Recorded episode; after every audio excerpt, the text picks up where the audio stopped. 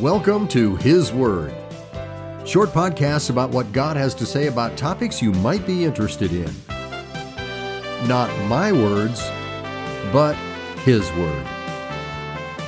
Today's podcast Precious Promises to You. In the Bible, His Word, in the Old Testament, you can read where God chose the people of Israel those from the bloodline of Abraham, to be his people, and he made some very special promises to them. He promised to be their God. He promised to take care of them, to provide for them, to protect them, to heal them.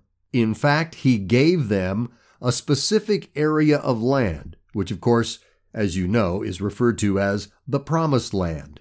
A specific area of land that God said, I am giving this to you. After Jesus Christ completed God's plan of redemption and salvation, God instituted something new for those who would now be His people, and it was not limited to bloodline. God made it available for any person anywhere to become a child of God, literally a child of God. Remember John 3:16, for God so loved the world that he gave his only begotten son that whosoever believes in him would not perish but have everlasting life. When a person confesses or acknowledges the Lord Jesus and believes in the heart that God raised him from the dead, his word says, You shall be saved. At that moment, you receive God's Spirit, you receive eternal life, and you are a child of God. You are now a born again believer and have access to God's promises to you. Today, we born again ones are not living in an area or land that God promised to us. We live all over the earth. And as children of God, do you think God would care any less about us than he did for his people back in the Old Testament times? Absolutely not. In his word in the Epistle of Peter, it says, Whereby are given unto us exceeding great and precious promises that by these you might be partakers of the divine nature, having escaped the corruption that is in the world through lust. Exceeding great and precious promises. The promises we read about in the New Testament church epistles are just as valid as the promises God made to his people in the Old Testament. And when those Old Testament folks believed God's promises, God brought them to pass.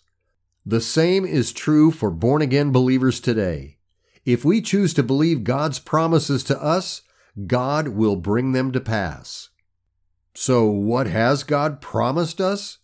Well, here's a very small sample. His word says, My God shall supply all your need according to his riches in glory by Christ Jesus. God is able to make all grace abound toward you, that you always having all sufficiency in all things may abound to every good work. God is able to do exceeding abundantly above all that we ask or think, according to the power that works in us. Wow. Those are some promises. And you know what? Those promises and many others are no different than God promising the children of Israel the promised land. It's the same God who made promises to them who has made these promises to us. And you know, there's always going to be facts, there's always going to be situations, there'll always be challenges, but none of that ever changes God's wonderful word and his promises to you and me. God is still both able and willing to bring his promises to pass for you, despite the challenges you face, despite the chaos in our world today. It's up to us to believe those exceeding great and precious promises. Thanks for listening. Subscribe, it's free and you'll never miss an episode. And if you think this episode might be helpful to someone, share it with them. And you can find full length teachings, both audio and video, available free at confidenceandjoy.com. Have a comment? Just use the contact tab on the homepage. Until next time, enjoy reading His Word. God bless you.